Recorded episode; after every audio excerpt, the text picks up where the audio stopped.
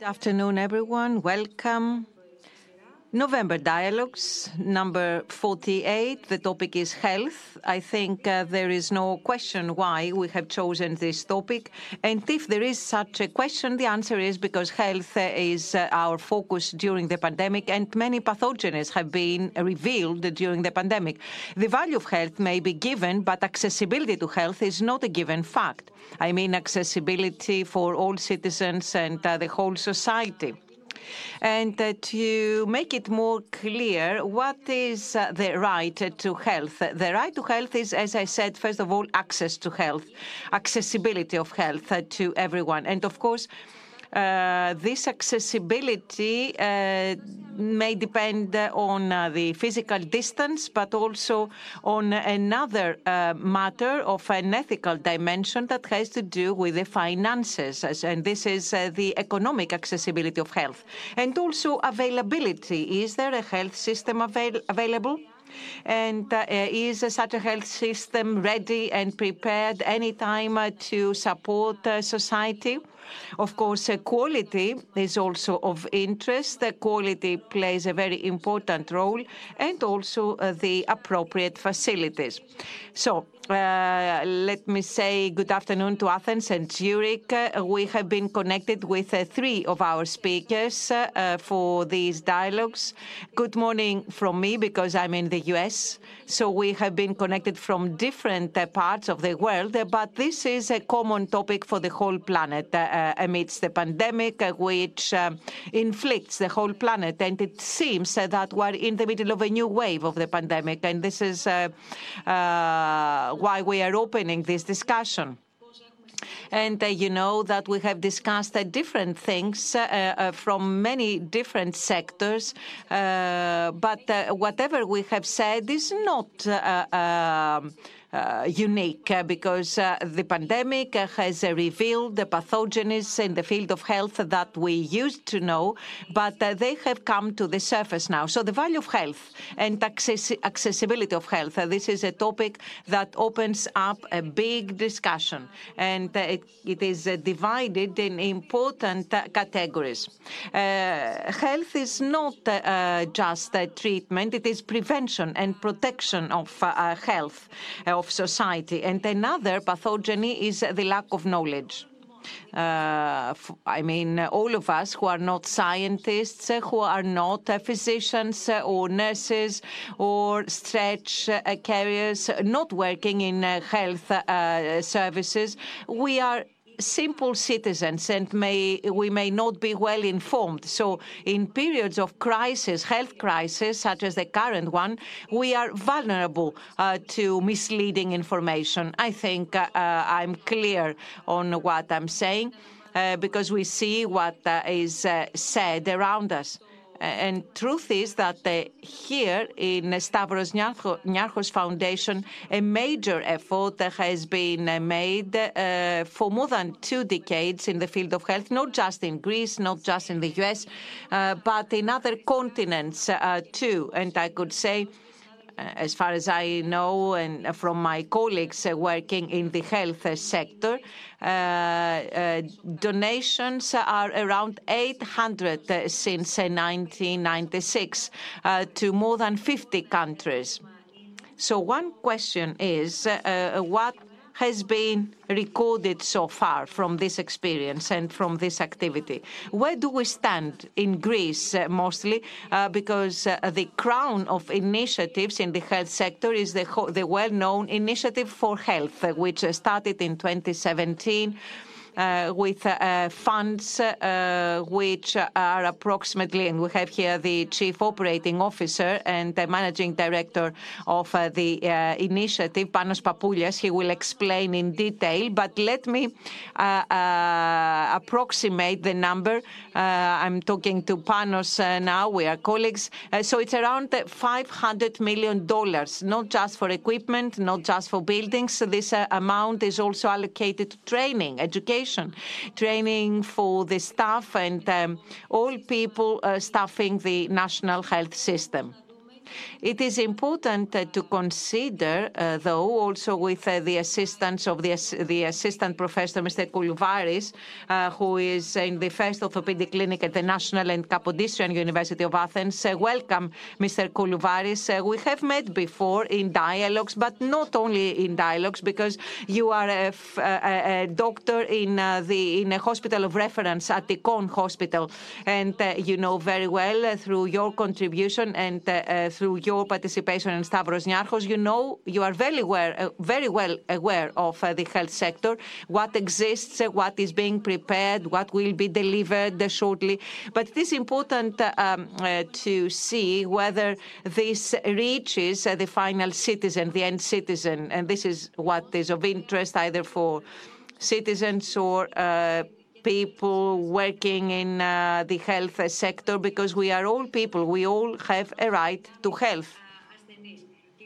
And we are all potential patients at some uh, uh, point in our life. Mrs. Vayena, thank you for joining. Mrs. Vayena is a professor of uh, bioethics at the Swiss Institute of Technology in Zurich. Um, as I said in the beginning, there is a, a, topic that embraces all other matters, and uh, this is uh, the aspect of bioethics.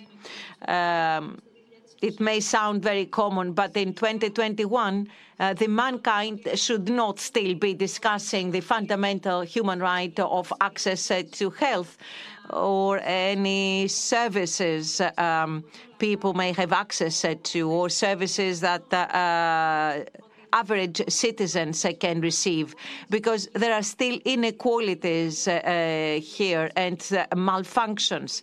Uh, uh, so there is a global debate uh, on many different speeds to consider how this situation can be improved because improvement is a realistic word. So how we can improve the situation and how we can make health more accessible and more fair and equal for everyone.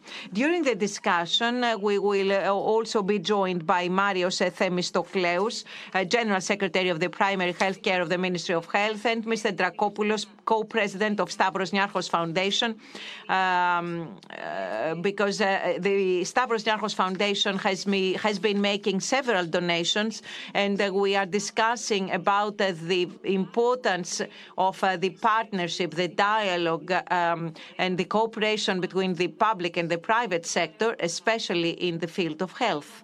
And uh, we have a major example here, a case study, uh, where we can see what works, what does not work, what uh, could work better, uh, uh, of course, with very clear uh, roles on one, of one and the other side. But there are also limits and there are obligations because not everything can be done by the public sector and not, not everything can be done by the private sector either.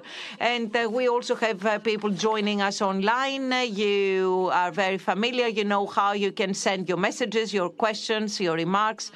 Anything that you wanted to raise in the discussion, you can ask either speakers uh, directly Uh, the ones uh, we have here already, and uh, two more that will join us later. But uh, we also have five students uh, with us, students and graduates of the School of Medicine. Ifigenia Rouzea, a graduate from the School of Medicine. Dimitra Papatheodosiou, again, who she has graduated from the School of Medicine. Mrs. Nasiopoulou, a nursing student. Mrs. Kyriakopoulou, postgraduate student of nursing, and Mr. Alex Alexis Vavlas, who is a student in the School of Medicine. Thank you uh, for uh, uh, joining. Thank you for your participation. We are going to have a very active discussion with you uh, too, and we will open up a dialogue uh, among all of us, uh, speakers, those of you who are studying medicine and they get, are getting prepared for coming out in the labor market, preparing to getting out to the field of medicine, medicine or nursing. Uh, in the current reality, but also with your desires and expectations. Um, so your contribution in today's discussion is very important. Keep your questions, keep your comments, because uh, very shortly um, you will join the discussion and uh, we will further uh, extend this uh, dialogue on health. As you may have uh, heard, as you may be aware, next uh, June, uh, the annual conference uh, and uh, the entire uh, SNF Nostos conference and festival will be dedicated to health. We'll be focusing on health. And for two days, on the 23rd and 24th of June, we will have the chance to discuss, to wonder, to question. Um, To reflect on several uh, topics uh, related to health, uh, both in Greece and abroad. Uh, the modes of communication are well known, but let me repeat, you can find us uh, through social media in our accounts, SNF Dialogues, but also via our email. The platform for questions, uh, snfdialogues.org um, is open already. You can view the address on your screen snfdialogues.org. Um, this is also our email address. Mrs. Vayena, let me start uh, with you. We are uh, the, the, the, beginning for everything is the right to health. Uh, I did mention some uh, key features that we more or less uh, know or perceive, but let me ask you, what is the meaning of the right to health? Thank you very much for the invitation. And um, the basic right to health uh, is a fundamental right, uh, a right we, uh, that cannot be removed. It has been uh, recorded in uh, the um, International um, uh, Code of Human Rights, and ever since then, there is a whole process whereby we clarify what the right to health means. since this is a fundamental um, right, um, every state uh, is, has the obligation to provide uh, uh, to its citizens the right to care and to protect, safeguard this right. So here there is this obligation on the side of the state. The first time this right was um, further clarified was uh, through the statutes of uh, the World Health Organization, and this clarification, which is important, tells us that what has to take place uh, from the side of the state is to give the citizens the conditions in order for them to enjoy the highest feasible level of health. And this brings us to what you said earlier. We have a specific capacity. Despite that, um, taking into consideration uh, these restrictions, uh, there is this obligation for uh, us to be able to have whatever we need to achieve this highest achievable level of health, which means that uh, um, you and I will have a different health level. However, we need to reach uh, the maximum level, each of us. The other aspect, significant aspect of this right, is that we should all enjoy this right. We should all be able to achieve the highest level of health. And this actually means that uh, not only is there an obligation by the state to provide the health care, which is ever evolving because we don't have the same uh, uh, capabilities nowadays as we did uh, 20 years ago. Not all capabilities are the same in all countries, uh, but also it means that all the other factors, environmental, social factors, etc., are uh, protected and this allows us as citizens to exercise this right to health. So these are only some of the elements that uh, constitute this fundamental right. There is a dialogue uh, or a debate as to what can be uh, put under the uh, health right, the right to health. For instance, uh, health literacy health literacy is something that has been directly associated with um, the extent to which we can be healthy. Knowledge on prevention, behavior, etc. All these are really significant. Therefore, health uh, literacy as something uh, necessary, and therefore the state has the obligation to promote such health uh, literacy if we are all to reach that maximum feasible level of health. Um, so this is yes another important aspect. Therefore, uh, the right uh, of each and every one of us means uh, that we have a biologic potential to reach a certain level, and the state must see to it that we get that kind of care, that kind of um, education and health literacy, together with the infrastructures, to be able to exercise this right. So, if biologically we have made sure that we can uh, reach this um, highest level of health. What happens socially speaking? You talked about environmental factors, but you also referred to social factors. Yes, this is important. We know following um, uh, large studies um, that have shown uh, that uh, the life expectancy can be defined um, on the basis of uh, the postal code uh, where one lives, which means where they live. It sounds bitter and hard. Yes, it is, but it is very realistic. The difference um, in life expectancy between different postcodes might be up to 10 years. Can you please further elaborate on that? Yes, this actually means that people who live in areas with a low socioeconomic and educational level, this is greatly associated with the quality of uh, health uh, and healthcare this is also associated with their own conduct and behavior, their health literacy, which is directly linked to the outcome. That is, whether they are going to uh, have um, correct prevention, whether they can have a good quality of health care, whether they are going to abide by medical advice, etc. So, when the socioeconomic and educational level is low, the health of people is low. So, so we see a question that uh, we have already uh, come from Rhodes. A cancer patient cannot have radiation uh, treatment Rhodes. In order to buy only a, a plane ticket, it takes uh, 150 years, and many families don't have uh, money. Shouldn't road have uh, such uh, departments of radiation uh, treatment, radiation therapy in its own um, hospital? It's, um, a typical example of what you're actually describing. Yes, we see such differences not only in Greece but everywhere. The data I mentioned uh, come from the UK. There are such differences uh, from that point onwards. Uh, each state depending on the resources, the infrastructure, etc., has to make respective decisions.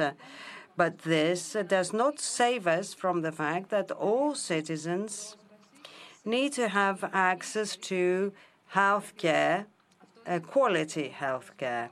This is what is important. So, in order to improve health, uh, we cannot simply say that we're going to improve this or the other infrastructure in a specific um, place. In order to improve uh, health of a population of a country, there has to be an improvement of many concurrent factors, and the decisive factors are socioeconomic, environmental factors. Uh, etc.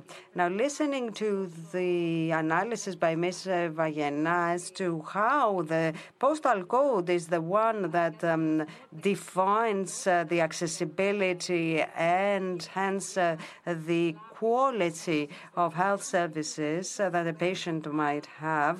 I come to you, Mr. Koulouvaris, because aside from um, the rest of your specialties, uh, you are also president and CEO of um, the NGO Regeneration and Progress.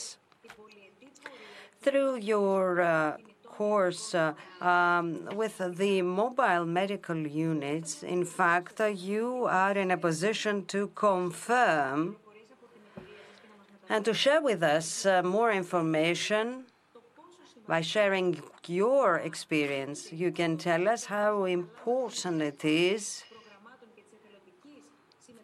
to provide such opportunities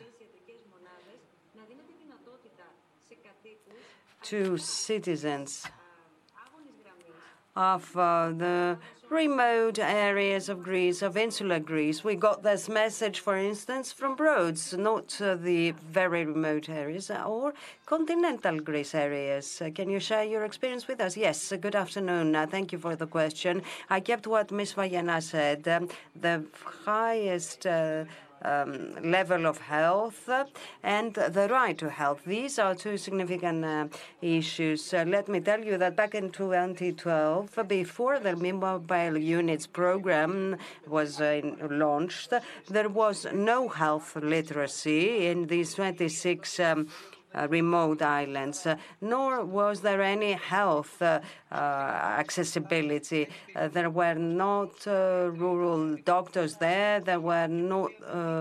Uh, there was not health literacy. People didn't know when they should uh, take tests for prevention, etc.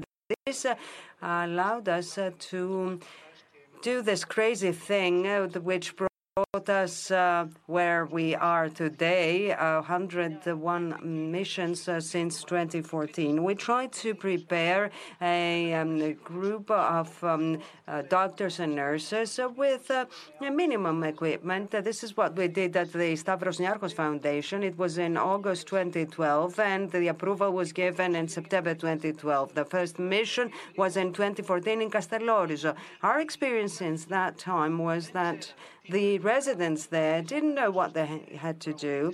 We started uh, promoting um, health uh, um, and we used the equipment. Of course, what Ms. Vayena said is that um, things change uh, continuously. So we try to have uh, the best possible equipment uh, close to the residents uh, by promoting health issues, by informing them. Even if we are not there, we have a, a platform uh, and we let them know as to the tests that they need to take, etc. And we have a medical file. All these uh, inhabitants, uh, we have more than 138,000 people who have to take tests. We're talking about thousands of tests. they they visit two to three specialties and they have approximately two to three imaging uh, examinations. Uh, so this is a very good example of uh, the partnership between the public and the private sector because the public sector, for many reasons, would not be able to cover such needs. It's a very complex issue. For instance, Agathonisi, a very small island um, on the Aegean with only 120 uh, inhabitants. You cannot send um, a specialized doctor to stay there for quite some time. Uh, but on the other hand, the state cannot um, send uh, specialties, uh, um, a group of 30 people with nurses, etc., to uh, have uh, the inhabitants undergo a checkup. But we do have this possibility to be there thanks to the Stavros Niarchos Foundation.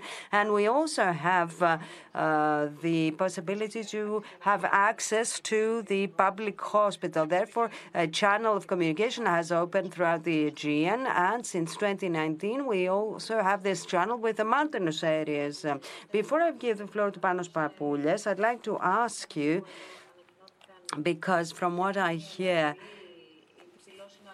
we have a very high number of cases announced today, 8,100 uh, uh, cases. So, please um, uh, tell us about the situation in Attikon Hospital um, this period and give us your picture in the midst of the pandemic.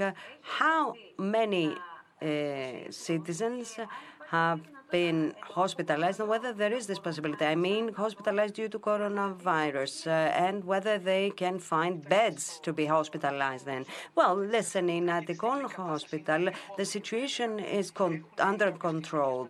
There are some clinics uh, that have uh, been turned into COVID clinics, but the situation is under control. So far, there has been no patient who was in need of a bed and couldn't find it. It is under control. I don't know what will happen in the future. I cannot give you any guarantees. Unfortunately, this system has been turned into a one disease healthcare uh, system, but we couldn't do it any other way. Uh, regarding um, uh, surgeries, um, regarding uh, cancer, infectious diseases, etc., we keep on uh, operating on such patients, and this is a consolation for those who are in dire need of an immediate uh, operation. As I mentioned at the beginning, Mr. Papoulias, this is not a new initiative for um, uh, Stavros Niarchos Foundation. The latest um, initiative uh, the foundation undertook had to do with um, strengthening and grants given due to the pandemic, but uh, we already have 25 years uh, for, from the establishment of the um, organization back in 1996 when we had the first actions in the health uh, sector, not only in Greece but in uh, almost 50 countries. In 2017, something changes. Uh, something changed. There was a turning point, and the Stavros Niarchos Foundation undertook the initiative to strengthen the healthcare system of Greece with an initiative that has many different levels. So I'd like to give you time to explain so that we can understand why do we place so much emphasis on health and what changed in 2017 that put Greece and the epicenter. Well, you're right. Um, the first um, recorded grant of the Stavros Niarchos Foundation in the health sector was in 1996. This was a rather uh, small grant as compared to the data uh, regarding uh, health initiative. This was a grant for a dermatology department in a hospital in Austria. And this goes to show how much we have traveled uh, and how much we have evolved through time in the past 25 years. Now, following the regular grants that have been given in all hospitals around uh, Greece and the world, uh, we have more than uh, 800 uh, um, grants. Um, of course, uh, we're talking about uh, 800 grants, but the overall amount for health is much higher than the overall amount given by the foundation because the donations and grants in the health sector uh, are expensive. It is expensive to train staff and to buy equipment, etc. We're talking about amounts that exceed the amounts given in most grants in other sectors of activity of the foundations such as education, arts, and social welfare. Of course, all these other sectors are uh, related to the health sector as well. If one uh, sees the course of uh, health grants uh, by the Stavros Niarchos Foundation, one will see that we adopt an holistic approach vis-à-vis the health uh, sector. And this is shown uh, in the support of organizations through time, organizations that had to respond to natural disasters. The uh, support of such organizations had to do with primary health care. Um, to people who really needed it, be it the Médecins Sans Frontières or the emergency um, organization from Italy or other similar organizations. Also, uh, this uh, to link this to what Ms. Vayena said, uh, the geographic uh, breadth of such grants is really big. Uh, from East Africa for a cardio, pediatric cardiosurgical hospital, we go to um, the establishment of a neurosurgical hospital uh, to the US and Europe and Asia. So what I'd like to underline vis-à-vis these grants is that some of these grants uh, have to do with the support of primary healthcare uh, services and structures, and some others adopt elaborate approaches uh, vis-à-vis quality health care. The pediatric um, heart surgery hospital uh, in uh, Africa is one on the basis of the best standards, and we've placed it there because it seems that there are many more diseases pertaining to uh, heart um, diseases in children. So there is a specific rationale behind uh, all these activities. So through this entire process in the past 25 years, we evolved to those of us working for the foundation, either uh, visiting remote areas in Greece with mobile units, uh, identifying the needs of people, uh, seeing the efforts of um, uh, doctors, understanding the accessibility accessibility problems. Um, we have implemented specific activities. Um,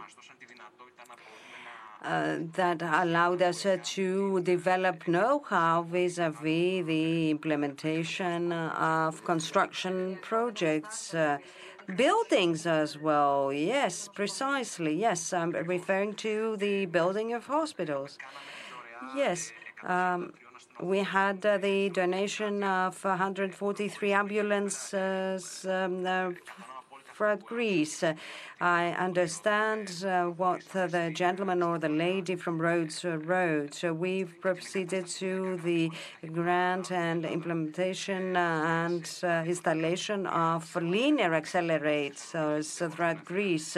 Um, not only in Athens and Thessaloniki, of course, it's always difficult to cover all the postal codes of a country, but we hope that to the extent of our abilities, we were able to help patients. One question that um, comes up um, is how these decisions are made as to when and to which sector are there going to be any grants. Uh, how is a decision made uh, vis-à-vis the location, this postal code or the other postal code, and whether it is also a criterion of course, it could go without saying, if you take into consideration how you can uh, provide services to as many people as possible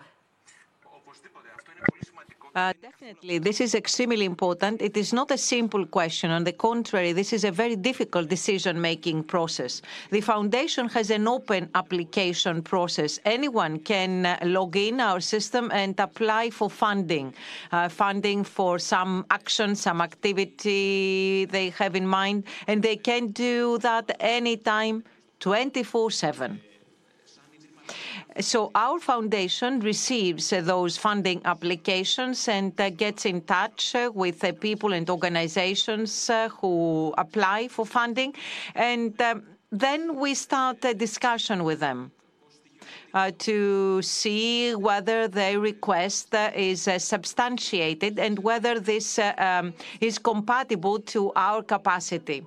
Apologies for interrupting, but it is important that it is worth stating this. I'm saying this as a journalist, but also as a citizen.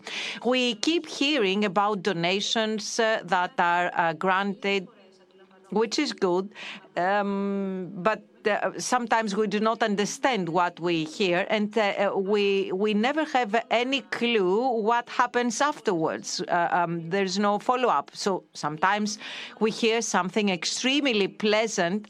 Uh, we are very pleased for a donation, but in practice we do not understand what this means, and um, uh, we don't know whether the donation was worthwhile and whether it it really serves the purpose. So um, initially,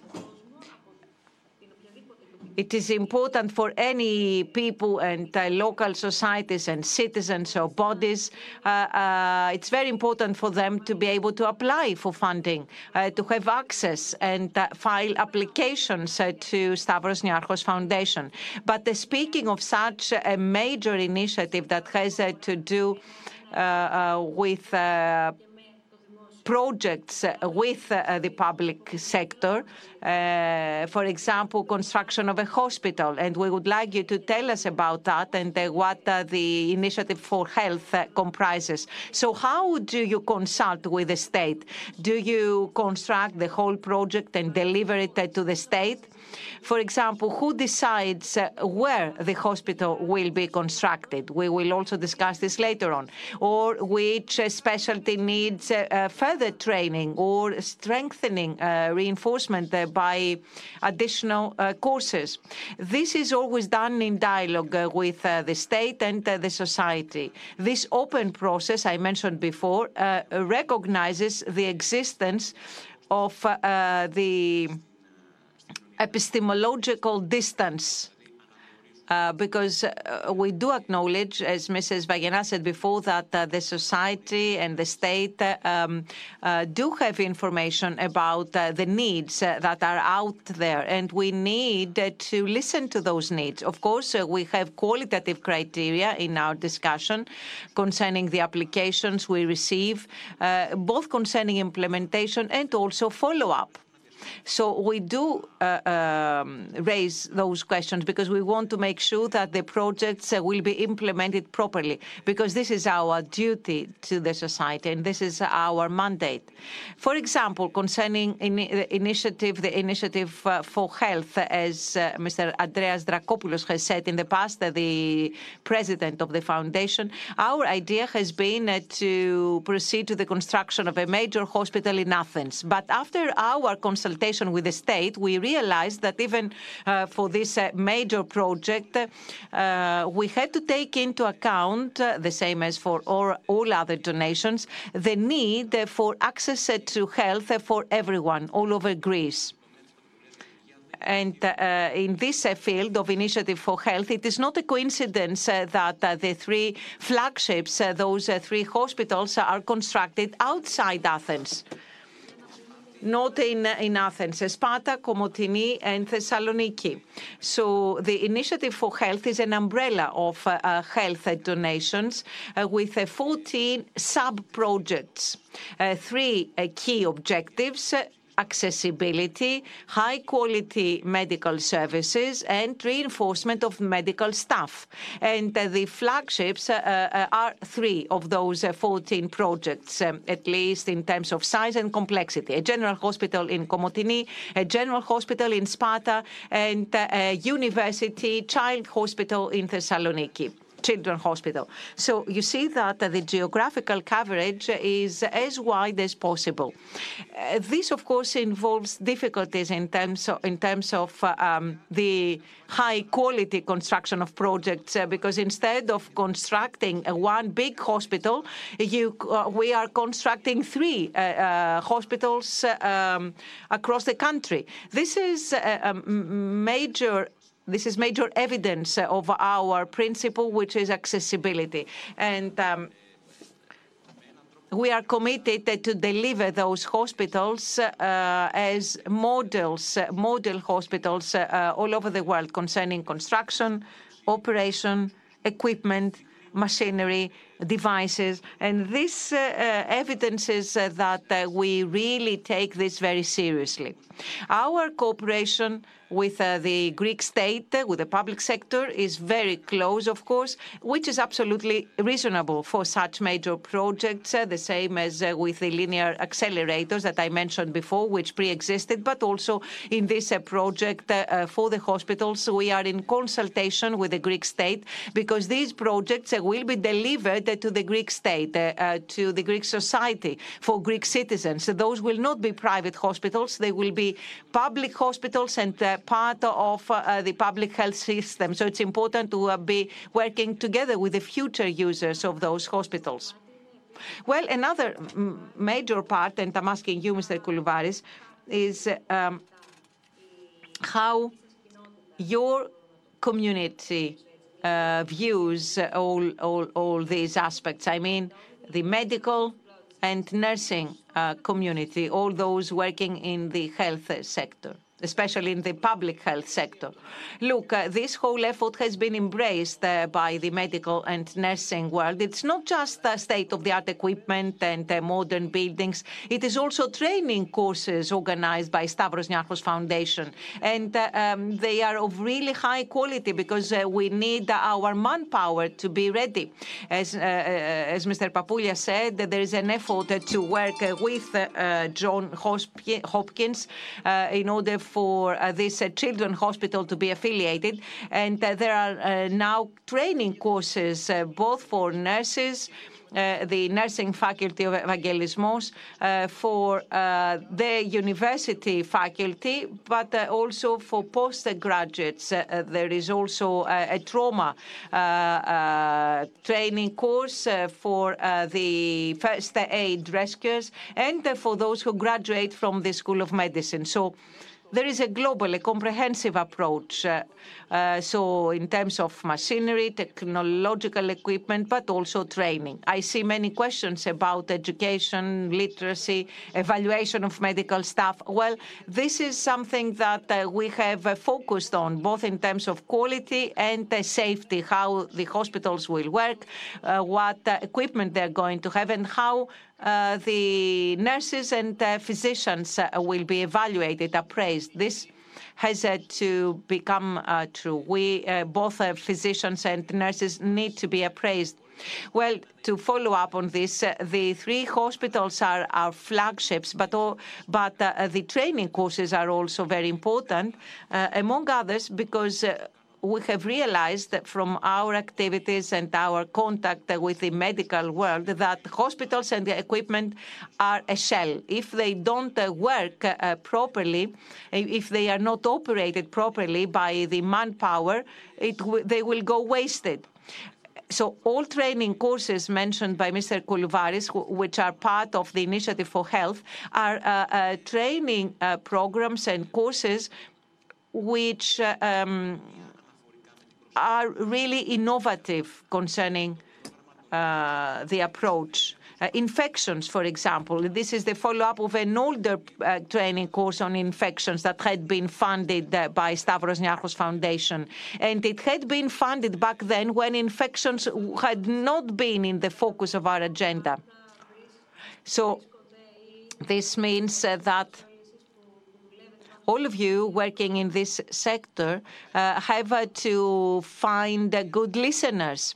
Yes, this is very important. And another example, uh, the donation of ambulances, uh, which pre-existed of our initiative. 143 ambulances uh, were donated with a GPS system, and um, they could be used more flexibly compared to the existing ambulances. It is not just that 143 ambulances have been purchased, it is that those 143 work better than the previous ones. The same goes uh, for the new hospitals. Uh, they will incorporate uh, the new learnings about hospital infections or trauma. They will have um, uh, medical doctors uh, who will have attended the training courses as those mentioned by Mr. Koulouvaris. So this is a holistic approach of uh, the Initiative for Health uh, for the provision of health services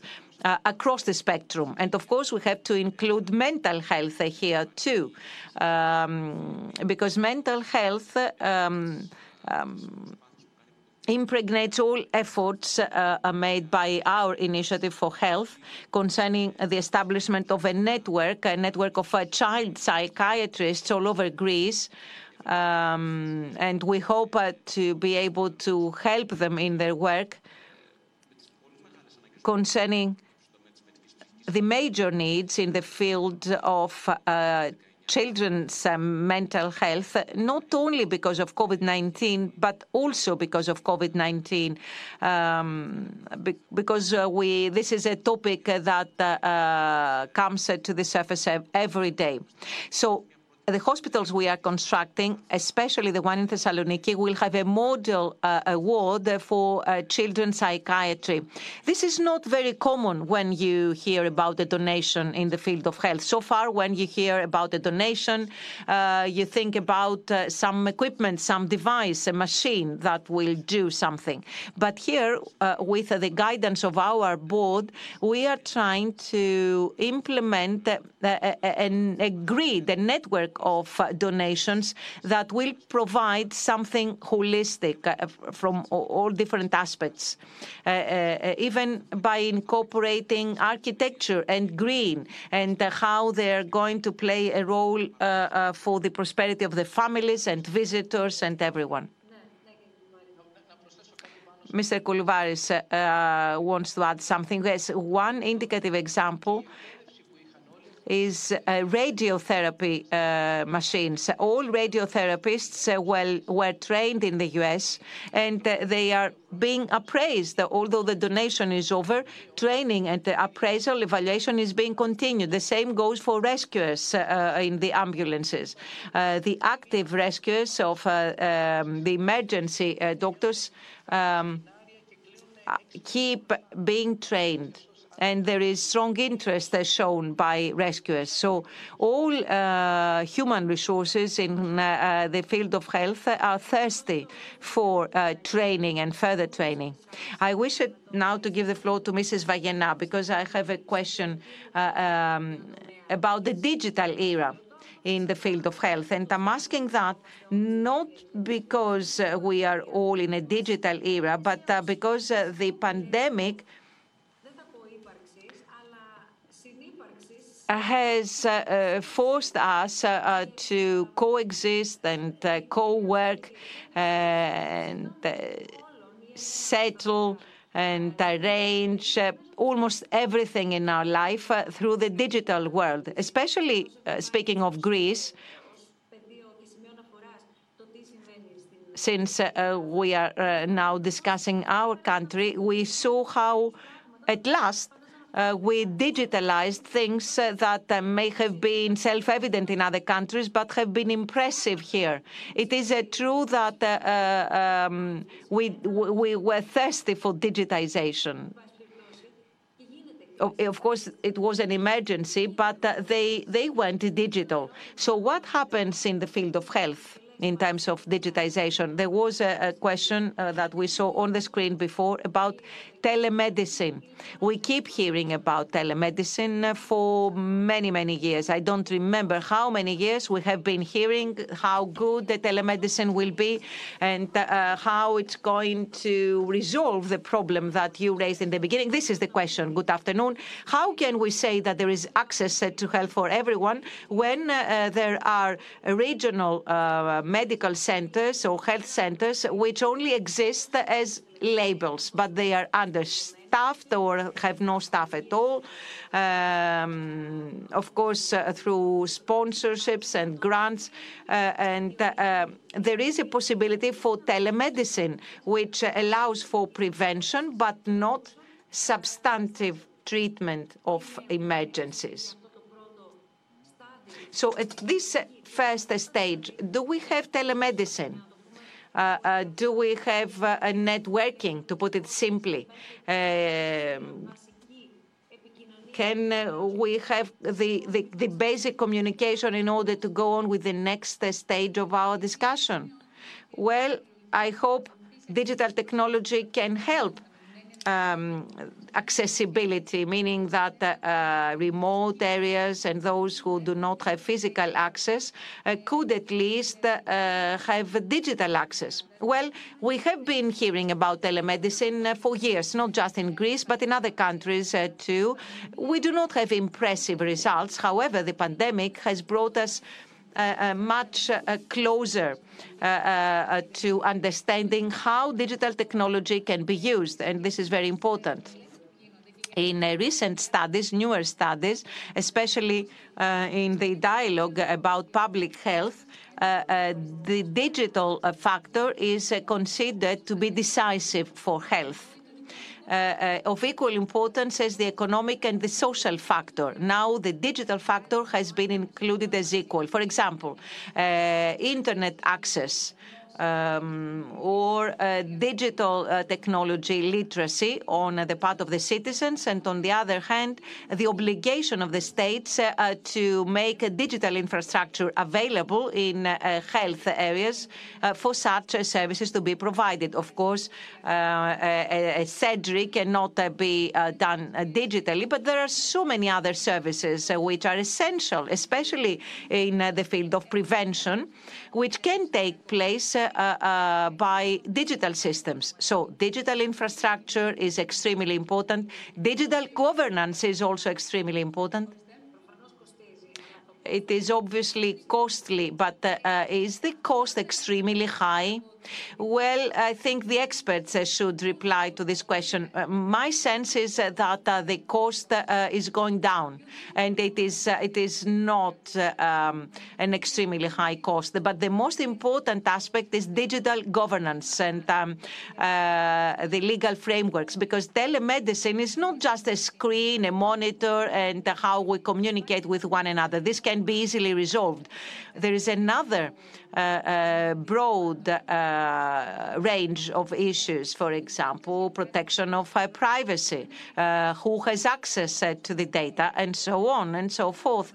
But one positive aspect here is that since other countries have been working on this for several years, we do have good and bad examples. So Greece now uh, could check and see what example could best fit the country. Uh, um, but without the digital aspect, uh, it's difficult to say that health can be improved in general. And it will be difficult uh, to reach equal access uh, without the digital aspect. And there is another important factor. As you said, we live in a digital environment. Even if we leave health outside, we all live in a digital environment. We go on social media, we buy online, and so, and so on. The problem that was revealed in the pandemic is that our health can be harmed by the digital factor because we are vulnerable to misleading information or fake news, which uh, during the crisis, the health crisis, uh, has been more obvious. So digital means many things, uh, from telemedicine, which needs infrastructure and legal uh, status and so on, up to the broader digital literacy, to be able to understand what uh, uh messages we need to get uh, concerning health and what we should leave out.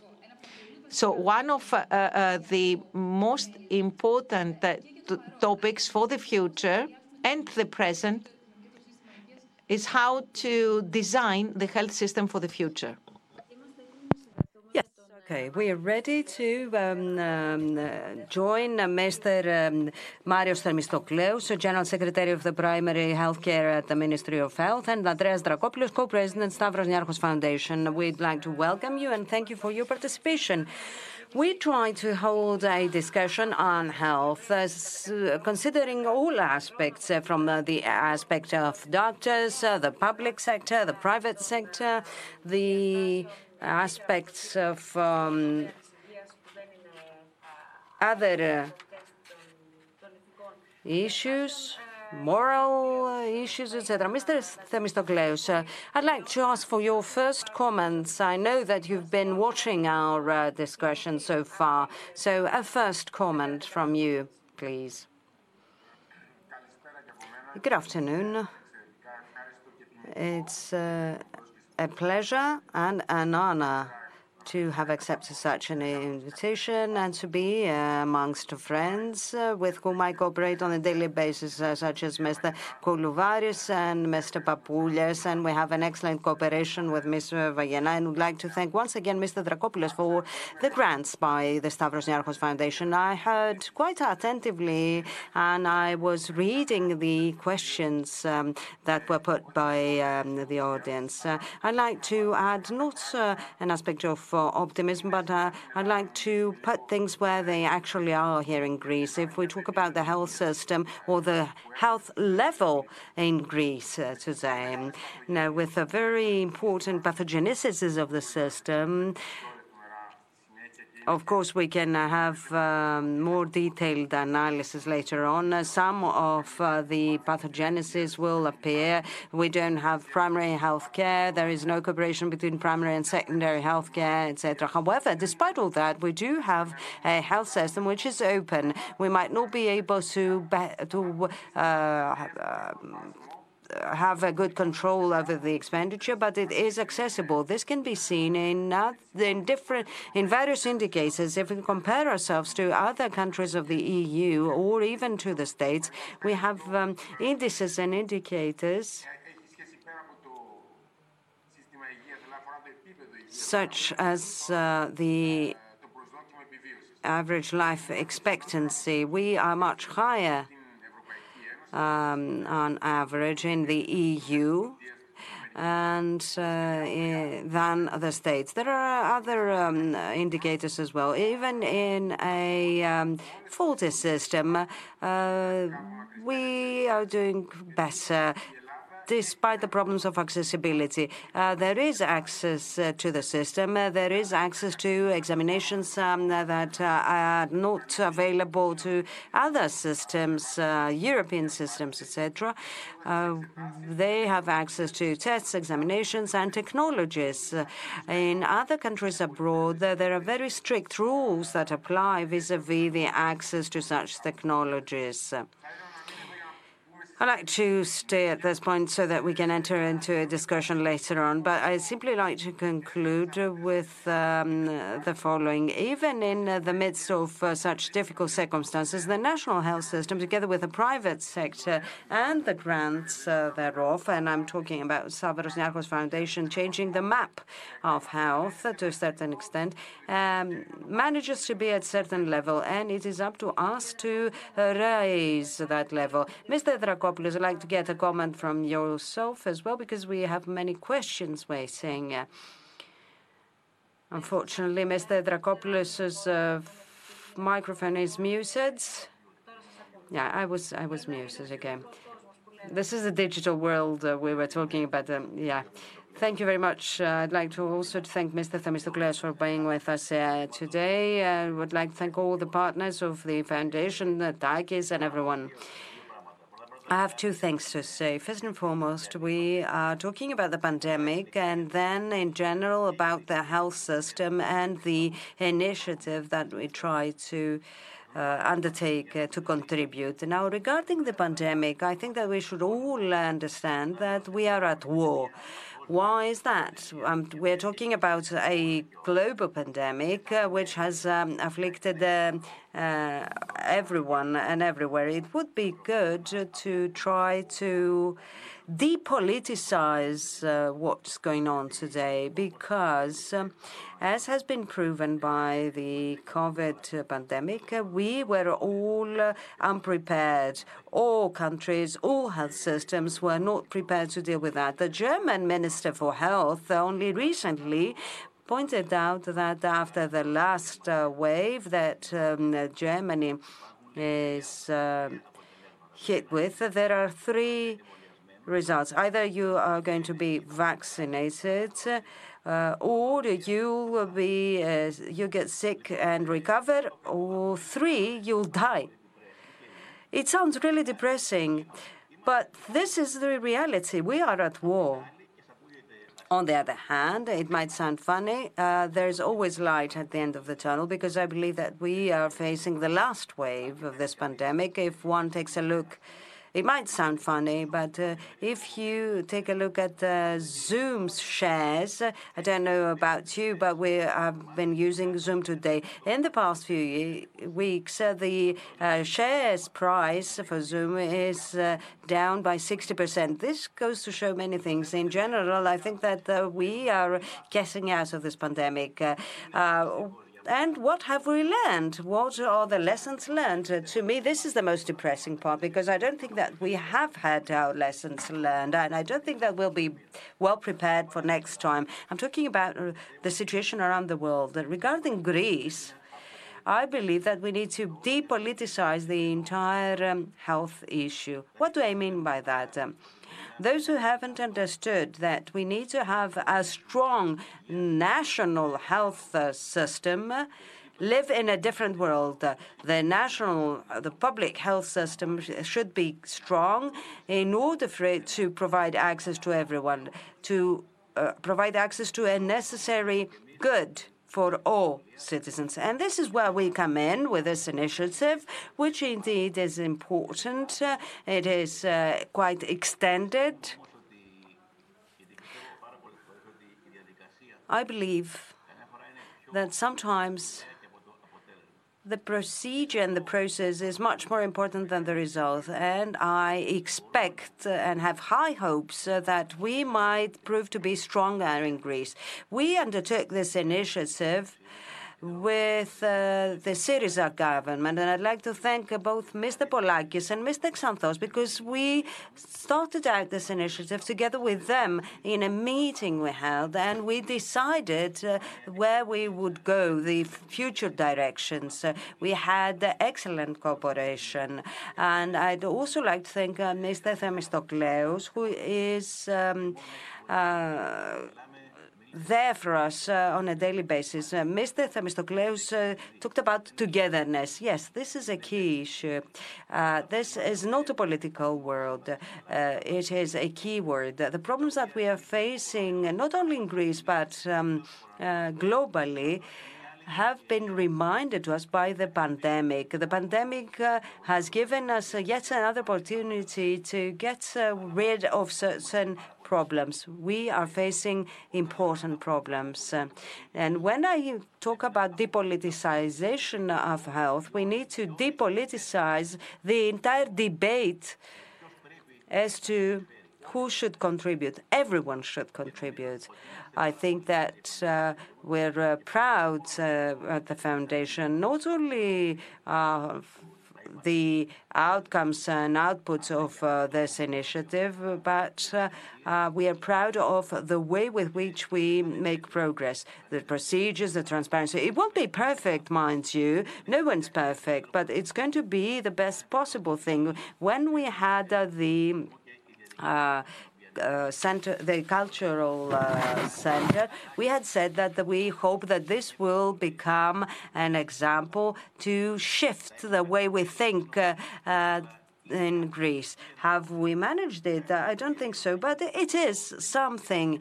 It is a good indication. I wish I could see the same with the health initiative, and I expect that it will be the same and will come out of this tunnel, of the pandemic tunnel. The thing is to see how we're going to exit it. What will be the lessons learned, and what are we prepared to do as a team?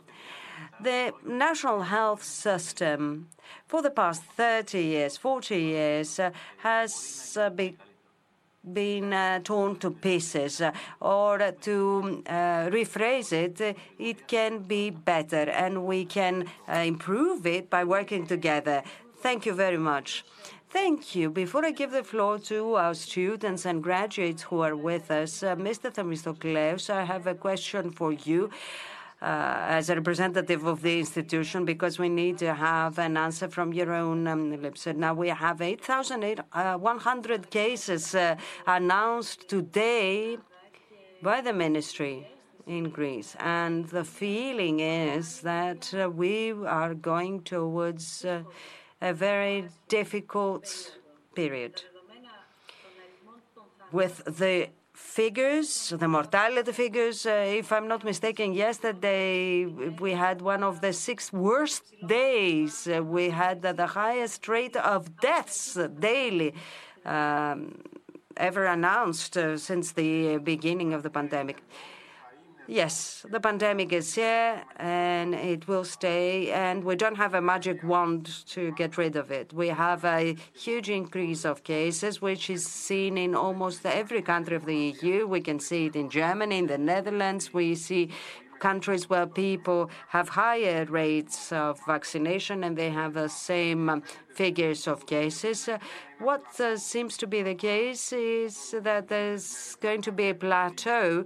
Uh, we don't know that for sure. We'll see whether it's going to be maintained or whether there is going to be yet another rise of uh, the cases. Uh, now, with regard to uh, mortality and uh, death, deaths, uh, our country, even now, if we see the overall uh, picture, we have good rates uh, regarding excessive mortality rate. This is the rate we should be measuring because we've seen that the way to um, take down um, uh, deaths is not a single one uh, in uh, the EU. So if we talk about an excessive mortality rate, Greece remains uh, at good levels as compared to other EU countries.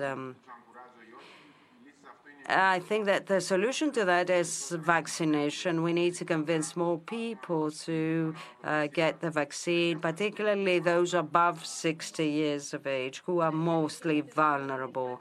Yes, the truth is that this campaign has not worked um, very well in Greece on the basis of the population rates of uh, people vaccinated. Uh, and we can compare this uh, to the, the the figures of uh, those who are hospitalized either in uh, the ICU or in uh, simple beds in hospitals. Uh, of course, here uh, I think that we need a better analysis of data. We cannot have one common denominator. There should be better clarity as to whether we're talking about um, unvaccinated population, etc., whether they have underlying diseases, uh, whether they suffer from infections, hospital infections, or infections due to other diseases, patients who get coronavirus uh, in the hospital. This is what had been uh, mentioned by a journalist in a different dialogue session uh, back in spring. It's a different thing to claim that uh, a citizen died to coronavirus or with coronavirus. This is fundamental and it will affect the decision making process. Now, let's move on to um, our um, graduates of the School of Medicine and uh, Nursing. Um, Iphigenia Γουζέα, Δήμητρα Παπαθεοδοσίου, Σταυρούλα Παπακυριακοπούλου, Alexis Vavlas. And I'll start with um, Alexis Vavlas because um, uh, we remember, and this is why we uh, sought to find you again. Um, in a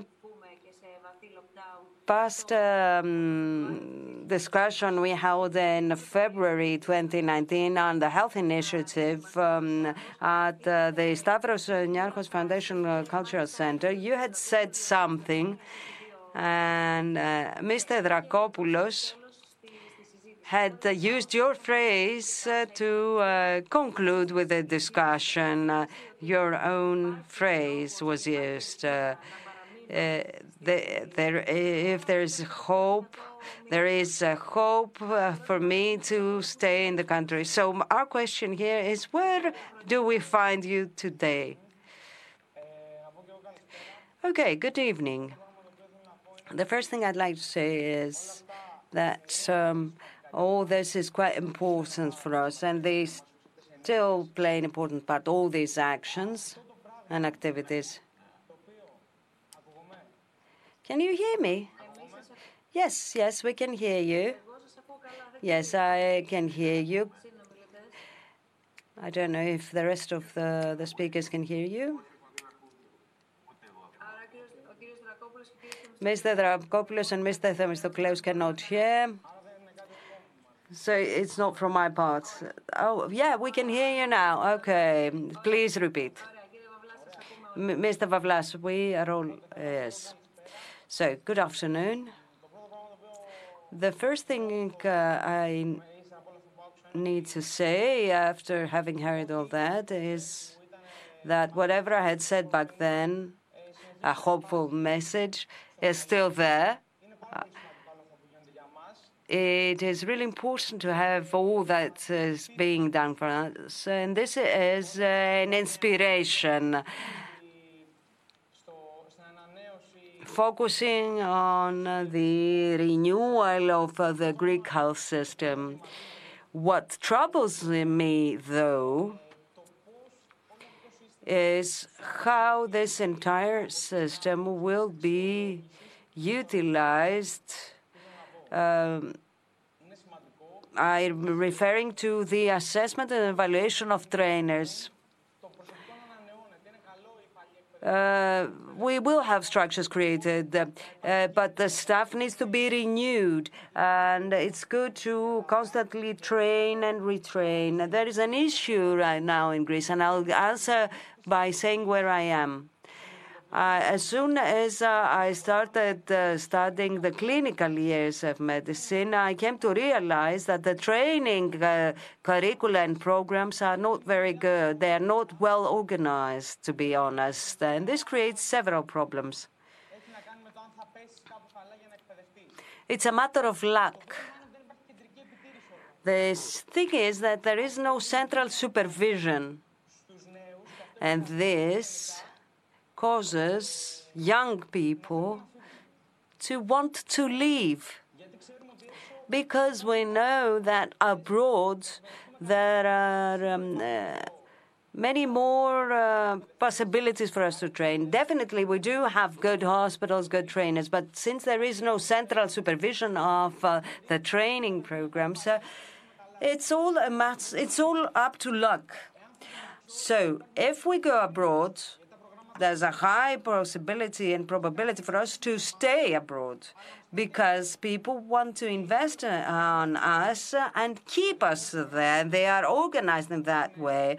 I'm looking at the UK, for instance. Uh, things are structured in such a way so as for them to train us and keep us there. So, what I'd like to comment upon and conclude with is that we need to have a central supervision, particularly at the university hospital uh, that uh, you are going to uh, build. We need to see that there is central supervision, central supervision for training courses. That's all I had to say. Thank you. I don't know if uh, I confused you. I'm not sure I was clear. Thank you very much. Uh, it's very important for us because, as you said, we work for you. And when I say you, I mean young people. So uh, this, uh, what you said makes us very happy. Now, what you described, and I will let uh, the experts speak, of course, has to do, unfortunately, with uh, how the whole country works, uh, not just now, but for the last 30 or 40 years. And this is where we should focus our attention but I will let the experts uh, elaborate on this. On the other hand, this cannot happen overnight. Um, it needs proper preparation and building and uh, good uh, partnerships and um, contribution from everyone. Thank you. Mr. Themistokleous. Just a couple of words. The kid is right. He's absolutely right. And then what? Well, I happen to be a medical doctor myself. Mr. Koulouvaris is also a doctor, so the guy is right. Yes, uh, there is a problem. There is no central oversight, and there is no any central guarantee that wherever you are, you will be trained the same and uh, you will have the same standards of training. This uh, needs to be changed as soon as possible because during the economic crisis, this was one of the reasons why young physicians went abroad.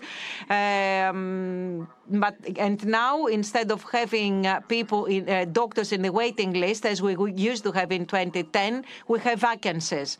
Uh, so yes we have to change that. We need central Uh, training for physicians, uh, um, not in clinics uh, but in units, and uh, they have there has to be uh, training courses, surgical specialties after a certain number of surgeries, according and in compliance with what is happening in other countries. We don't need to reinvent the wheel. The system has been applied in other countries for years.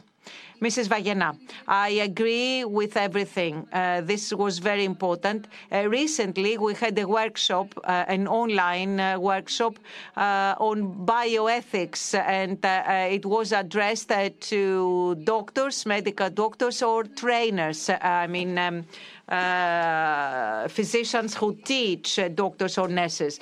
And uh, it was an amazing experience because we saw that all those young people, uh, but also those working as physicians or nurses for years, uh, had a strong desire for such a training. Of course, we focused on bioethics, not the clinical part, but we saw that there was a, a great passion and enthusiasm and excitement and willingness uh, to be trained. This has to be utilized. We needed to train those people properly and keep them in Greece. This is the key. There was a question about the brain drain. I saw it before uh, on the screen. It's exactly the same. All those uh, uh, talented and uh, uh, remarkable people uh, need the necessary environment in order to gain the knowledge they need and make a career and a professional life in order to be able to give back what they get. We don't need to reinvent the wheel. As Mr. Themistokleou said before, there, are practices followed in other countries, in Europe and elsewhere. It's a matter of political will and cooperation. Mrs. Nasiopoulou, Theodora Nasiopoulou uh, has a question. She's a um, nursing uh, student. Good afternoon. Thank you for the invitation uh, to join this event. Uh, I am in Thessaloniki now, uh, although I study in uh, the Athens faculty for nurses. I would like to um, to thank you because you raised an issue which is a major topic for us as well. When I graduate from my faculty, the national health system in Greece allows me to specialize on, on some specialty, nursing specialty, mental health, uh, social psychology, uh, emergency uh, nursing, and so on. The only specialties that have been opened in Greece um, in the last years have no central oversight. Uh, so, whatever hospital you may be in, and uh, depending on uh, the ward, the department, the head of the ward, the trainer. Uh, so, depending on all those factors, uh, the experience and the training that you get uh, vary. And there are hospitals where you can get the perfect training because the nursing staff is extremely knowledgeable and capable and competent, mostly young nursing staff uh, who are not uh, exhausted from the fatigue of the work, but there are other cases uh, where people would, would not pay much attention because they say, well, you're still young, we have to see many things, and they just let you see, but not uh, do. They do not allow us uh, to get hands on experience. It is very important for us to be able to be allowed to do things and not just see. Thank you. Mr. Themistokleous, uh, I will ask you and then Mr. Koulouvaris. Uh, Mr. Themistokleous, uh, with your judgment and uh, experience as a physician, but also representing uh, the state, the Greek Ministry of Health, um, is does this need political will and coordination and work? so, do you need to prepare a plan, elaborate a, a plan, and uh, or other uh, other more difficult and complex aspects? Where it's more it's more it's more complex. First, of course, we need political will, we need a legal framework, uh, we need the training framework uh, to apply, which is almost ready. But then it's more complicated. I guess Mr. Koulouvaris uh, knows better. Someone who is a trainer must be willing to train other people because the framework may be in place, but we also need culture, training culture, as we call it in medicine, and there are other factors involved there. There. As Mr. Dracopoulos said, it will take us years uh, to change this mindset, this culture. But we have the duty to take even small steps forward. So the first uh, requirement is political will, to have a plan, to put a plan in place, and then uh, the others will follow. And we will manage to get a training culture because it should not um, depend on people's willingness to train others. So we need a framework. Exactly. We need a framework, and uh, we also need the training culture, and uh, trainers should be willing to do it. Mr. Koulouvaris and then Mr. Papoulias. Uh, I agree. I agree. Political will is needed, and training culture is also needed. I agree. The students are absolutely right. Alexis, you are right. Um, where you will be, where you will be trained. Um, I would say the same, but we need you. We need your ambition. We need your work, and this will help us uh, change our culture. And uh, then I should also be uh, appraised and evaluated as a professor in the university and not be able to be promoted if I do not have the proper scientific, medical work. This is Uh, the direction medicine is heading uh, to, and uh, there should be oversight. We should know that the trainees have received this training. So political will is first needed, and then we should build on this. Mr. Themistokleous, there is a question for you. So you have first Panos has the floor, and then Mr. Themistokleous, because we have to close in a few minutes, so we have to answer the questions. What I'm going to say does not fully cover uh, the questions, of course, uh, raised, which are uh, very correct. Concerning the Initiative for Health and the training courses, there are some courses, such as the one on trauma, Um, that Mr. Koulouvaris uh, uh, um, is involved. Uh, those are courses with certain protocols, and there is an agreement with the Greek state. After the five years, which is the duration of the courses, those will be courses for all students graduating from the Greek School of Medicine. So all these questions were absolutely correct. And uh, uh, with uh, my co-workers, we have taken some notes, and we will get in touch with these young people and take their own views. Because when we design hospitals and programs and courses with all stakeholders, families, patients, and users, um, this is very important. And those young people here are the end users. So we are taking notes, and we will discuss everything with you. We have three questions. One has to do with what Mr. Dracopoulos said before, that uh, the pandemic uh, should have uh, helped us help us learn a lot. But Mr. Dracopoulos, the question says that um, what has Greece learned from the pandemic so far in, in the field of health, of course, always? So what is the learning Uh, for Greece? Uh, well, I will be optimistic again. Compared to other countries of the EU, uh, we perhaps this time we did slightly better. Although we were in the last places before. Last places in terms of what? Oh, no, uh, we're doing better in terms of what? In the field of the pandemic, because we saw countries and health systems uh, much better than the Greek one uh, brought to their knees. Let me remind you of Italy or the UK or Belgium, because those are countries with more advanced health systems and with funds, funding, which is 25 or 30 percent higher than our funding Uh, for the health system. Well, um, to give you a counter argument, that we are talking about different uh, uh, numbers in terms of population. Okay, then let's compare Greece with Belgium, which has a similar population with a very high number of uh, deaths from the pandemic during the first, the second, and third wave. Even in Portugal, there have been periods in the third wave when they had 240, 250 Uh, uh, people dying every day. Uh, what we are uh, measuring and will be shown in the indicators is that people now trust more the national health system because the health the national health system is uh, the institution number one in the country and uh, it enjoys 75% of our citizens uh, trust.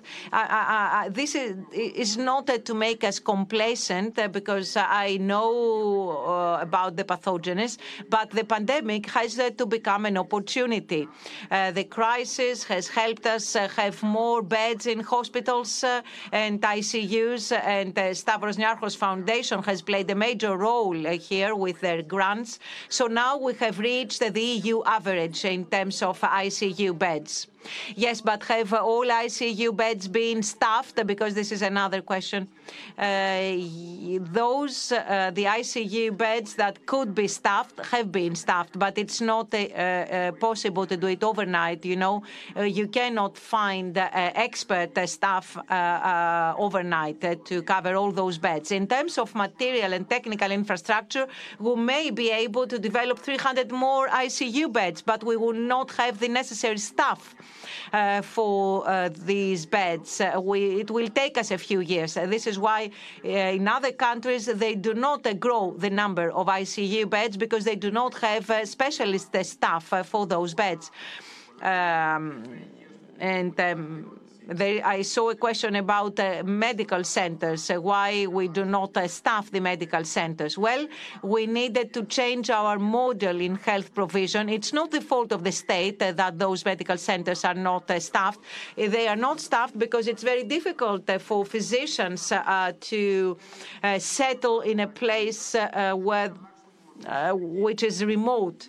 Uh, we need uh, higher incentives, stronger incentives, or a different system because uh, uh, there is always a call for covering these uh, posts, but unfortunately there is no interest. Mrs. Vayena will have the floor because she has to go, and then Mr. Dracopoulos. well, the pandemic, um, about the pandemic, which was the last point it is obvious that most countries uh, were unprepared for the pandemic. Uh, we have to fight against a very difficult uh, phenomenon. Um, as Mr. Themistokleou said, the point is, and Mr. Dracopoulos also said, the point is uh, to draw learnings uh, from the pandemic. The pandemic is not over, of course, but uh, a very important lesson is uh, uh, health literacy for citizens and trust in the scientific knowledge and trust in the health system.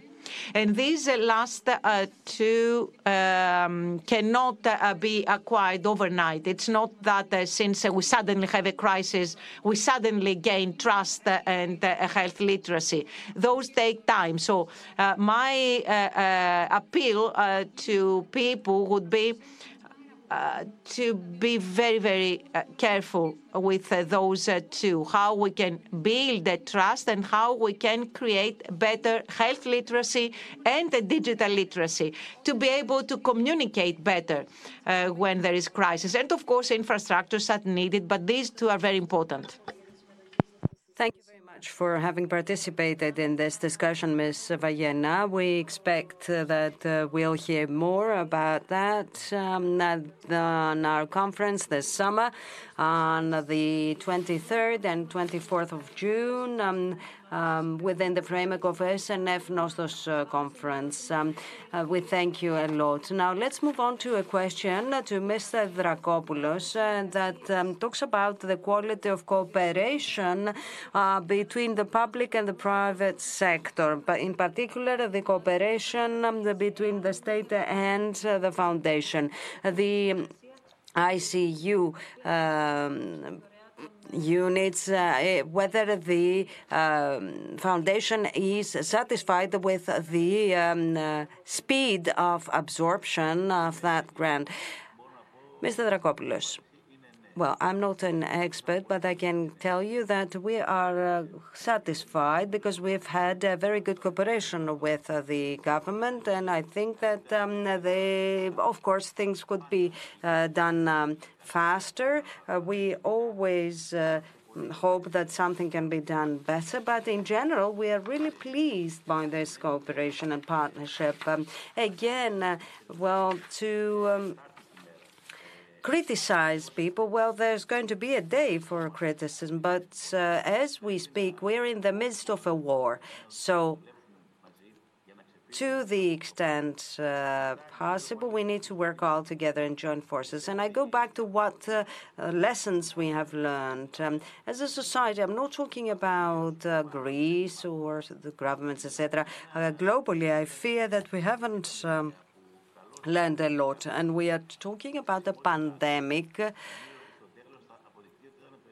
with a mortality rate of approximately 1, 1.5%. And it really uh, tore us apart as a society. It tore us apart psychologically, uh, socially, uh, financially, etc. We're talking about a mortality rate of 1%. The next one, and there's going to be next one, I hope not in a few years' time, but in a few decades' time, could be with a mortality rate of 10 or 15 percent. What do we do with that? I mean, we need to uh, engage into self-criticism and criticism, but with our eyes towards the future. What will come in the future? I think we were lucky. It might sound harsh we were lucky because we had a pandemic with uh, only 1% mortality rate. Um, this is the discussion that needs to take place uh, between all those who have uh, leading positions at all levels on the day after. That's all from me. A question which we touched upon briefly vis a vis the health initiative. So you were explaining about the procedure and a question we received, uh, if we can uh, see it.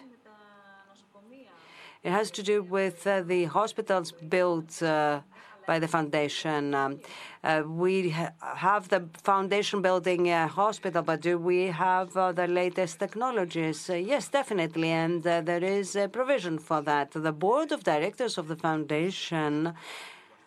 In addition to the initial amount that it had planned for each hospital, approved the grants of uh, for the increase of um, the amounts in order to um, include um, uh, more modern equipment in Komotini. There's going to be a 3 Tesla MRI uh, scanner. There are very few hospitals in Greece with such uh, possibilities. So we're talking about state-of-the-art technologies. Uh, and of course, uh, the timetable for the completion um, of the hospitals project uh, will um, uh, lead us to um, place the orders for the equipment at the last possible minute. Um, so the uh, answer to this question is yes, absolutely yes. Uh, let me add something really quickly. Uh, we are going to build the hospitals, and indeed, uh, these are excellent buildings. Technology will come.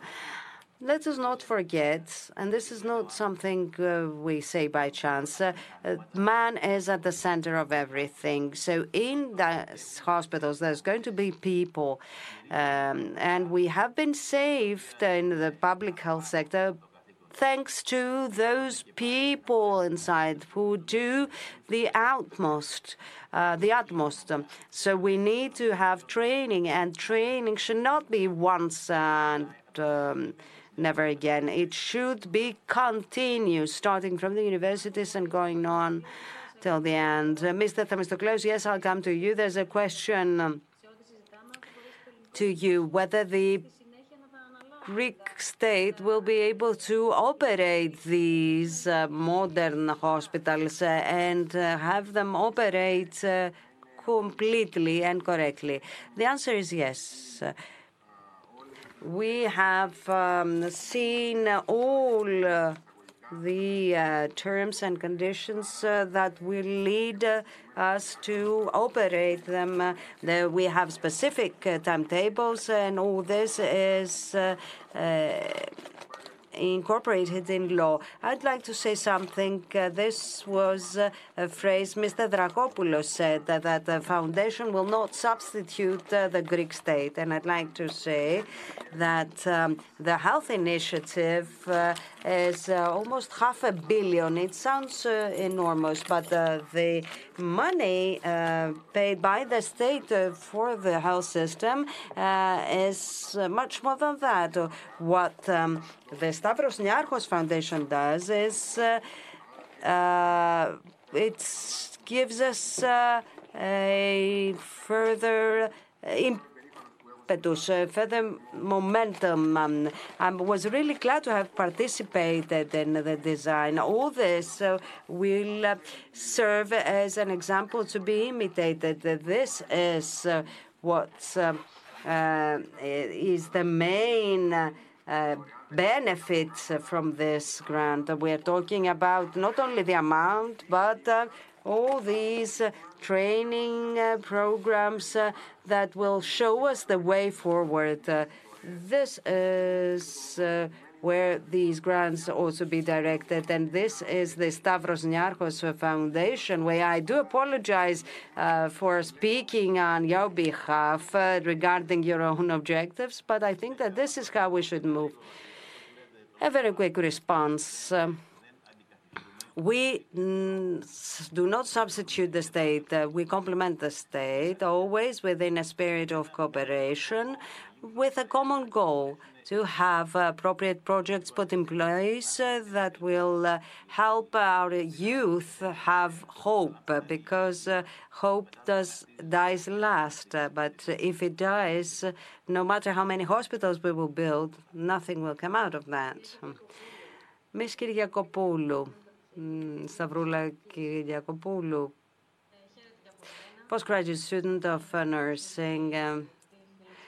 Hello. Thank you very much for the invitation and the hospitality in this discussion. Uh, I think that uh, definitely the Stavros Niarchos Foundation should be congratulated because it has undertaken uh, a large part of responsibility to help. But definitely, it won't substitute the state. But um, in a public health system that, in particular with the pandemic, seems to be very tired. But I do have a question, uh, maybe to address to Mr. Koulouvaris. Uh, I'm uh, waiting anxiously to follow the trauma workshop. Um, you mentioned um, telemedicine. We all know that this is a future. Beyond any doubt, in the States, we have even developed ICUs. That operate remotely, are operated remotely. Of course, in Greece, we are not at that stage. Uh, but at the stage where we are now, do you believe uh, that uh, the already existing staff uh, personnel can be trained. Since you do have this experience in the Aegean Islands and in remote areas, uh, and where there is uh, digital illiteracy um, between our colleagues. Do you think that we can train the personnel, the staff, uh, to be able to contribute to the health uh, system and remote areas in Greece? Thank you very much for your question. You know that uh, we have equipped uh, these uh, 26 remote islands um, uh, since uh, two years now. There is this equipment, but Mr. Themistokleous, we need to have the political will to assign people who will be on shift from here to help the local population as Stavros Niarchos Foundation, we had uh, initiated an initiative to offer an ultrasound equipment uh, that would work remotely uh, I think that we can train personnel. It's not difficult. It takes political will, and we need to have uh, a team that will manage uh, these activities from here, particularly in emergencies, not so much in primary or prevention. Um, and let me grasp the opportunity uh, to say here that uh, we have uh, managed very well the vaccination program as compared to other countries. I'm mean, uh, uh, I have in Sweden relatives, etc., and they try to find out where they're going to have the first dose of vaccination three months later. Uh, therefore, this vaccination program was excellent. And also the comment by Mr. Dracopoulos, the self-sacrifice of um, um, doctors and nurses. You can see them working and putting on the same clothes all over again. This I cannot um, go beyond that. I mean, maybe we join our forces when uh, we have to deal with difficulties. Uh, Ms. Uh, Jose, a graduate of the School of Medicine. Good afternoon. Thank you very much for this invitation. I'd like to refer to the educational workshops and seminars, such as the one mentioned on trauma and the ALS. I'd like to ask uh, how feasible is this to is it to have these run during all six years of our um, studies? Because uh, I know people who cannot afford to attend such workshops uh, later on, and in the future they'll have to um, tackle such cases, um, trauma cases, and they won't know how to save them. So I think maybe such workshops should be uh, uh, available during our um, six-year studies. May I answer, Ms. Mousdoukou? Yes, of course. Uh, well, the ATLS and the trauma workshop, well, this is an innovation. Um, the Stavros Niarchos Foundation started out this training, and then the public, uh, the Greek uh, state accepted this. I think that this is unprecedented. In this past year, you are going to receive training on a program that the states do not offer to their students. Uh, um, so uh, this is an unprecedented case. Uh, we established that um, you have the possibility to attend such seminars. Um, now, this symbolic price Uh, for um, attending this uh, workshop uh, is purely symbolic, as I said, because, um, you know, this is a very low cost, and uh, the fact that um, uh, the Greek state is going to continue uh, providing such workshops is a very, very positive thing. Now, before I give the floor to Ms. Papatheodosiou, concluding gradually our discussion, I have to tell you that I've received tens of questions from different areas in the country because Uh, we were talking about the accessibility of health. Um, um, so uh, um, there is a question. I hope that you will be able to uh, find it and show it. It pertains to the rotation that we had heard in the past.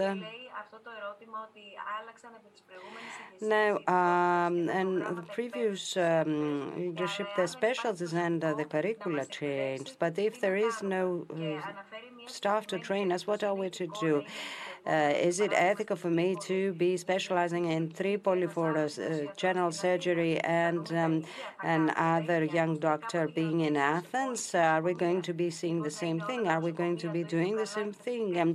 And once it was heard that there was going to be rotation in cities and different hospitals, maybe we can um, Um, raise a higher level for all our hospitals. So would you like to comment on that, Mr. Uh, Themistokleou?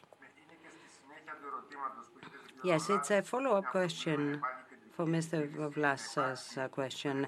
What we talked about earlier is central supervision and educational center that will include several hospitals, uh, so as for the Um, students who have all received the same kind of training, um, uh, no matter where they uh, have graduated from. They need to go to hospitals, etc. So it, still, we haven't implemented it. Uh, um, it is ready.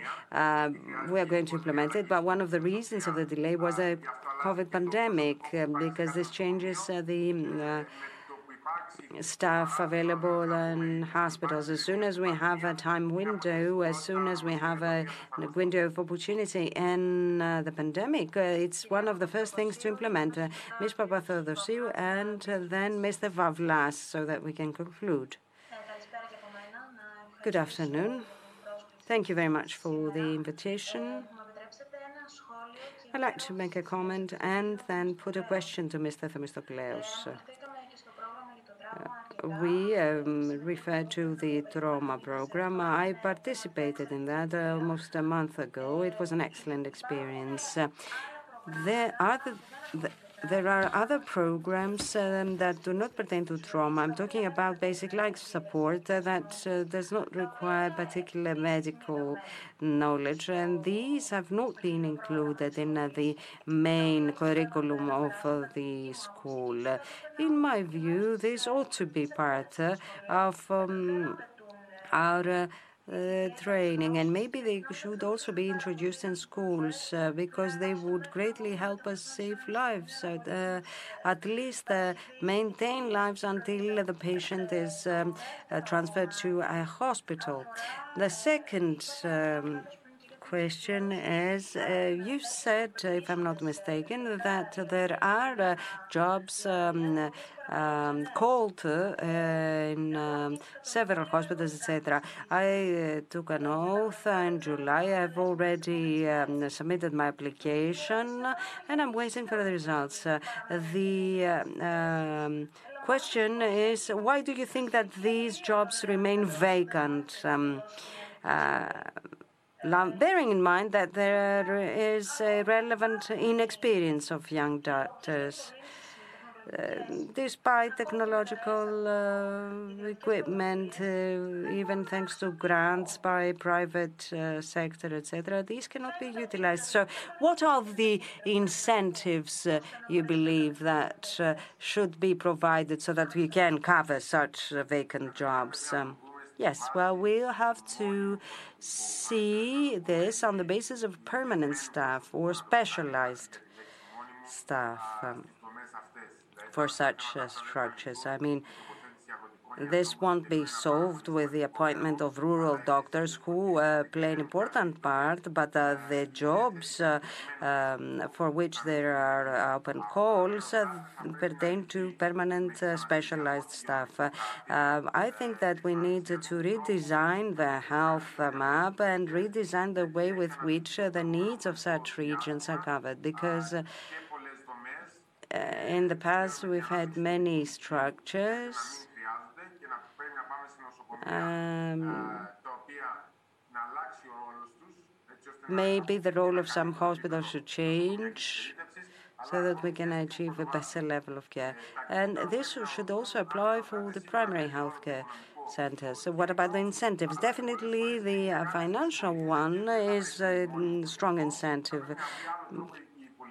And in cases we cannot find permanent staff, we need to find a way, as a state, to provide um, um, doctors uh, to remote areas, etc.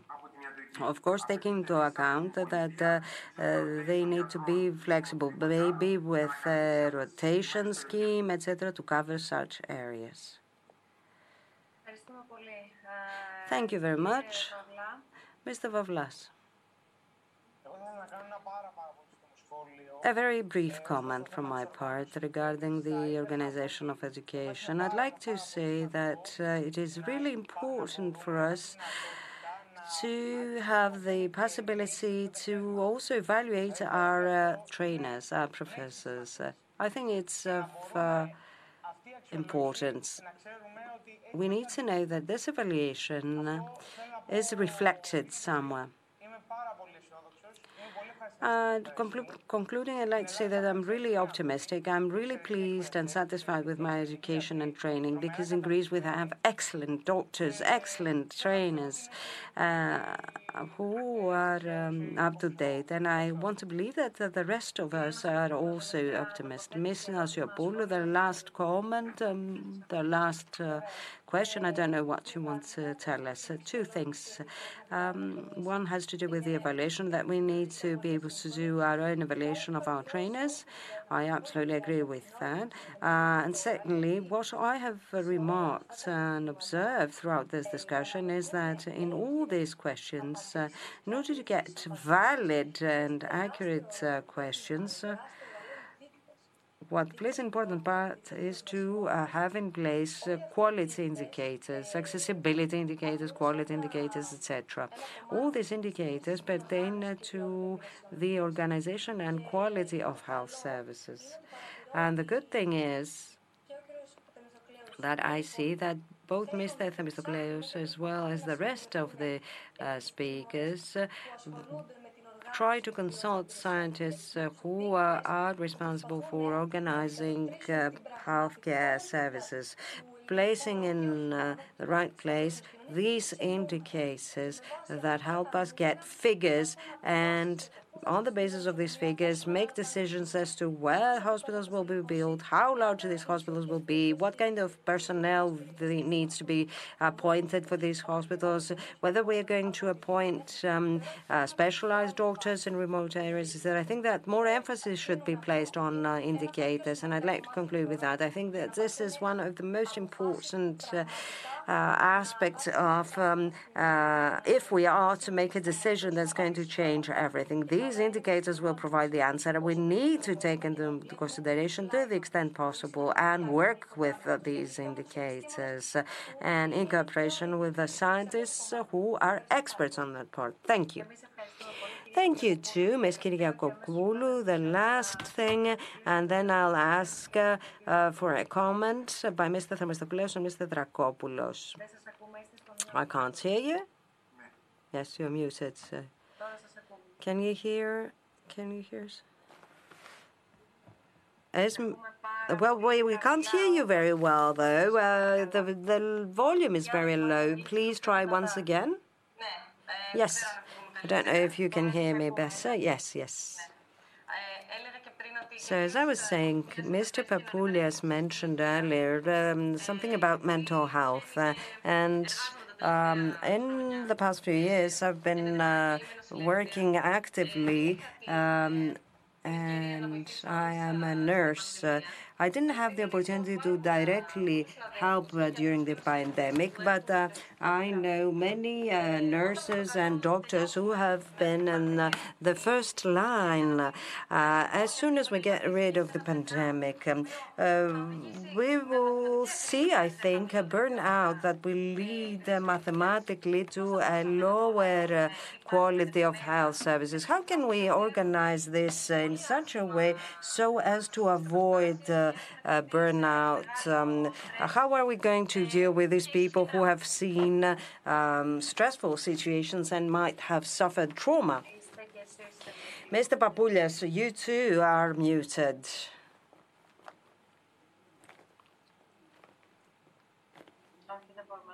We apologize, we can't hear you.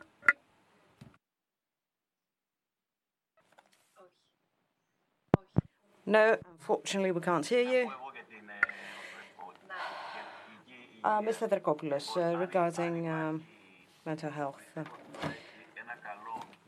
If there's a good thing that uh, comes out from this pandemic, because there are many bad things, uh, this is the fact that we are allowed to speak about mental health uh, easily and understand that this is a huge problem. Because if you are to analyze a problem, you need to identify it and recognize it first. Uh, and I think that before the pandemic, um, mental health um, uh, reminded me of the way we would make use of uh, the term uh, cancer in Greece. Uh, 30 years ago, people would say, well, he has the disease, and they wouldn't even use the term cancer.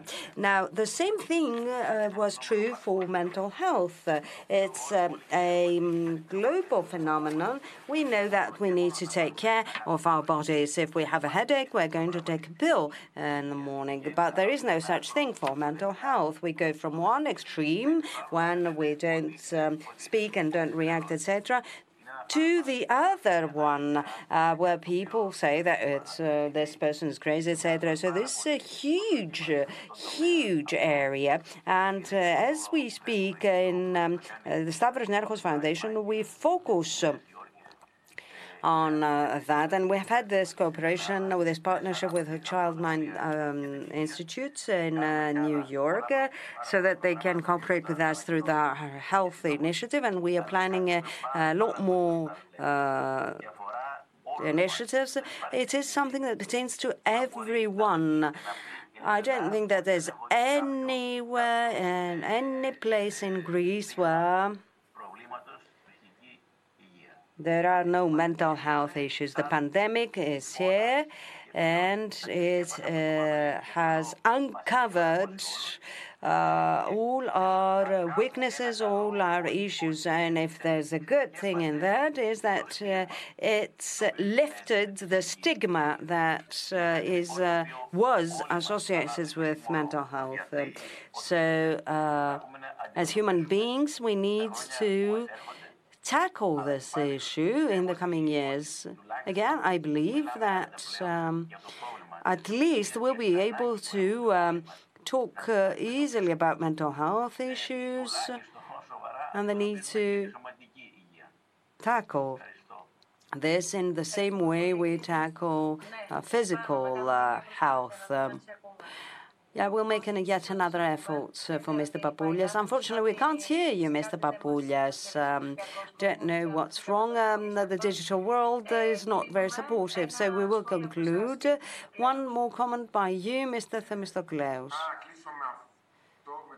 like to conclude with that. So the quality indicators uh, that are really important uh, so that we can agree on what we will be measuring on uh, uh the comparisons and benchmarkings etc if we set a goal there has been a special organization um, established um, to evaluate us so that we know where we currently stand and to know what our objectives are. So it is with this that I'd like to conclude. I'd like to thank you once again. I think that Mr. Dracopoulos is going to conclude. I'd like to thank you for um, our partnership with Stavros Niarchos Foundation and thank the foundation for what it offers. Uh, to the national health system. We thank you for your participation. Mr. Dracopoulos, and um, a big thanks, a great thanks to uh, the young people who uh, were with us uh, today. Uh, the most important thing is that we keep on hoping. We are here, and this I say uh, we do our best. We're not perfect. Um, we hope that we will set an example for others so that others can uh, uh, be involved in um, uh, efforts for the public good to keep on believing. I believe that despite problems, uh, the cooperations and partnerships that take place are really significant. Um, uh, the problems come to the surface, uh, and uh, Uh, I think that we've seen people who have shown that with uh, good partnerships we can achieve many things. I'd really like to thank Mr. Themistokleous because, well, his uh, position is not that easy, neither as a doctor nor in the Ministry for Health, uh, nor in a government that has to deal with this pandemic. And I'd also like to thank Mr. Koulouvaris for everything he does and the doctors and nurses who uh, uh, struggle every day in very dire circumstances. It is for them that we we've been working towards a, a better society for all. Thank you very much. Thank you all for your participation and this uh, discussion. Maybe this is only part of uh, a discussion. Maybe we'll come back to that and um, open the discussion beyond the borders of Greece. Uh, but as we were saying internally, as we were getting ready for this discussion, um, the health initiative was only a start.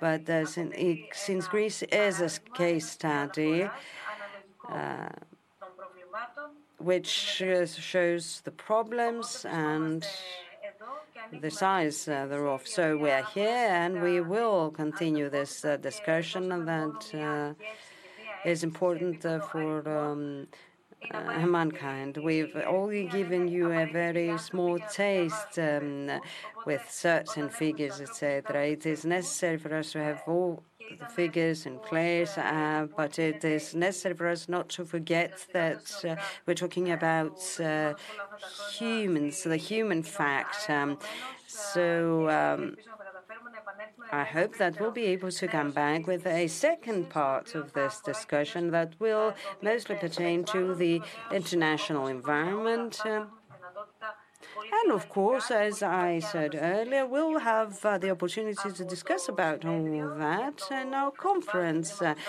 within the Stavros Niarchos Festival uh, and this coming summer, June 23rd, 24th, vis-à-vis dialogues. You know how it goes. Well, with um, God willing, pandemic providing, we'll see you next month uh, on uh, Wednesday, uh, December 15th. Thank you.